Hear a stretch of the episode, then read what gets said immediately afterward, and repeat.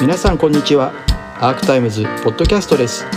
今起こっているさまざまなニュースの深い部分について専門的な知識をお持ちのゲストを迎えして望月磯子さんと私尾形俊彦が掘り下げていきます。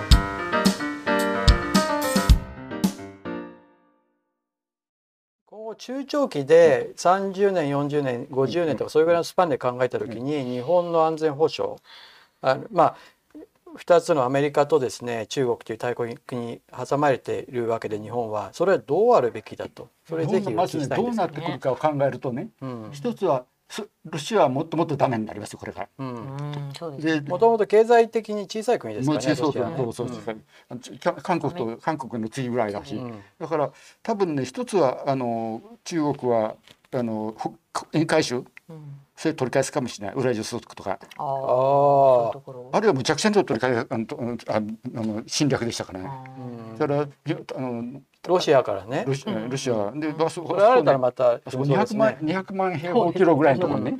うん。のにに8万人しか今へ兵力なくて自衛隊の半分の1すでに。それをじゃあ動けなくなって中国がさらに勢力圏と拡大するってことですね。中国ってこんな違うんだから勢力。で中国はそこのそのあたりにね1億人ぐらいいまして今マンションなるほどね。でロシア人は 200, 200万しか住んでない。うんで軍事力はもう全然。むしろ。だからだから中国はたたたた叩くまでもなく脅かしでもう返せって言って。ああなるほど。あのあれなんかマカオなんかそうだもん。なるほど。あのあれはポルトポルトガルが結局中国に言われて「はいはい」って言ってもう返上したような。だからロシアと中国と全然違うからもうそういうことになるかもしれないし。だからあのあと問題は北中中中朝鮮だけは困るんだけどもね、うん朝朝鮮はアメリカの言うことあのあのあの中国の言うこと聞かないから聞かないですかだってあれ捨てられたんだからああれ1960あなな19あ1990年にまずソ連がアメリカの中中韓国と結んでうんそれでけなあの、あの経済もやり、うんうんやりうんうんでその92年に今度中国がそれに続いて、韓国を承認してものすごく韓国と中国とも今大きい中家の中ですからね。ただなんかこう国境沿いの話とかをたまにテレビとかこうルポで見ると結局その中国のものがいろいろ入ってきたりしててでああとその国境沿いでは携帯電話使い放題とか中国は中国でほらあの北側本当に崩壊して大量な難民が中国に押し寄せてくると困ると、そうそうそう。あある意味飼いならしたいっていうまあそう下心あるとまあまあそう思うんですよね。なんだだけど、だけどそれだからもう本当にあのあの生かさず殺さずって。はいはいそういう情勢の中で日本はどういうまあ、中長期で立ち位置だからそれは中国がね生かさず殺さずやってくれればね。いやあなたのことやってくださいよってね。うん。日本としてはどうですか？中国。でありあの日米安保をどうするかっていうのも含めて今後30年とかそれぐらいのスパンで考えた時。三十年も考えたらねアメリカの経済がよ今より良くなる多分ことは多分ないでしょう。アメリカがですか？だからそまあもうロシアにあの中中国にはまあもうもう現在でも実際はあの購買力陛下でも抜かれてるわけでうん。うん額面であの 8, 8割ぐらいな,、うん。なってもらいましたから、うん。結構今今年だからもう抜かまあまあなく抜かれて。うんでそでその時だからアメリカもすごくもうカンカンになってやるやるんでしょうけども、うん。抜かれた時に。そんなそのアメリカのその嫉妬に別に付き合う必要ないので、うん。日本がそのそれをそれ相当やられたわけですからね。うん。あのだ80年同じような10ことが年で何回も勝ったんだから。そういう中では日本はどだからその中でだから結局中国がえ第一の経済大国になる。なってく。なってくる、うん。他の国々もうん。まあそれに多分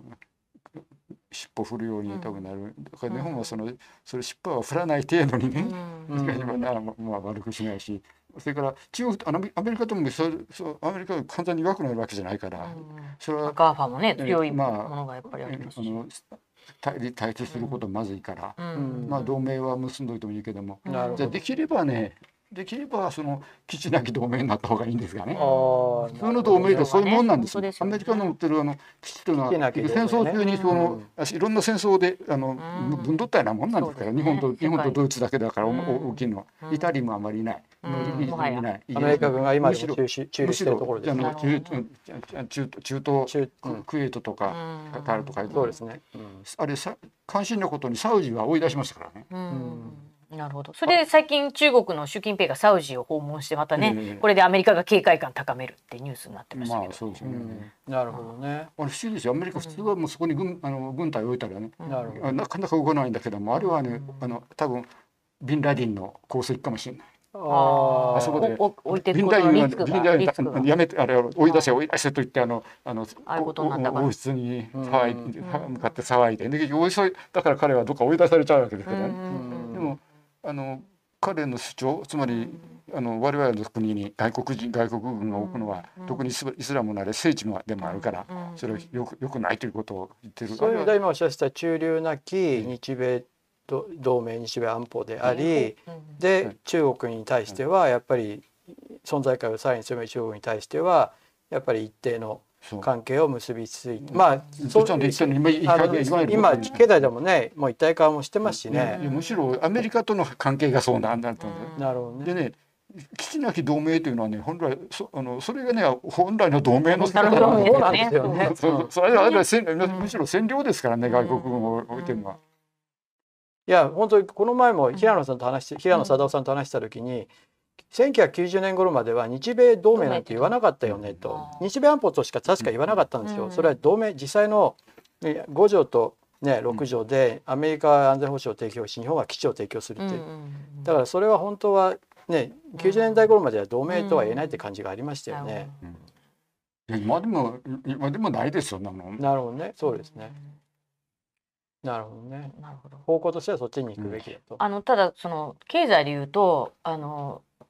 アメリカえっとドルがやはりその世界の基軸である続ける流れは変わらないんじゃないかっていうのはこう日銀にいた幹日銀の幹部とこの間喋った時に言われたんですね。まあいろいろほらお金をあの新興諸国に貸したりしてるけど、結構いろんな非常に高額で金利の高いもので貸し付けてるから、そういう意味では、まあ、アフリカに行ったりアジアに行ったりしてるんだけど信頼を勝ち得てないと。中国だから中国。中国のだから中国の、えーお金が基軸通貨になるとか、世界の中心になるっていうのはやはりかなり考えづらいっていう。あとやはりその、まあ、 GAFA みたいなものがね中国的からまた出てくればその先進的な本当にその世界を変えていくようなで人類にとって本当に豊かになるような技術が出てくるとかあとやっぱ言論の自由って意味でのまあ、み民主主義国家っていうのとはちょっとやはりまた若干違うものがあるから、まあ、あそういう意味ではまあ中国がアメリカのその GDP 凌駕していくってことはありえてもなんていうかな世界の中心になっていくっていうのはい今のこの2つの国を見てるとそうないのかな、まあ、そういう意味ではほらあの世界のアメリカの米軍基地っていうのはどんどんこれは縮小にならざるを得ないし今の流れは多分そう向いていくんだろうなとは思うんですけど一方でじゃあ中国が世界のこう中心になっていくのかなっていうのも、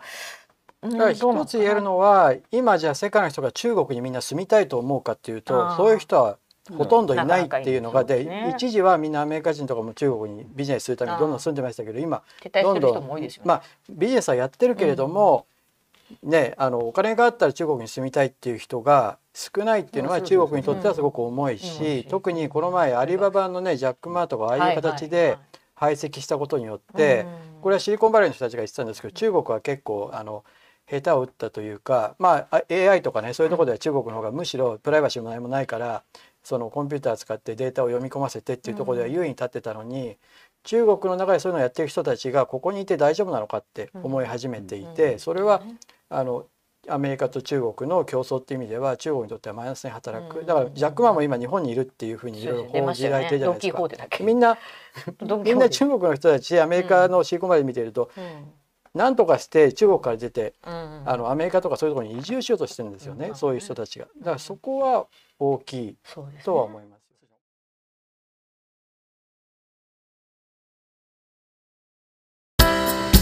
アークタイムズポッドキャストお聞きいただきありがとうございます。他にも様々なエピソードがありますのでぜひお聞きください。動画は YouTube 上のアークタイムズチャンネルでご覧になれます。こちらもぜひご活用ください。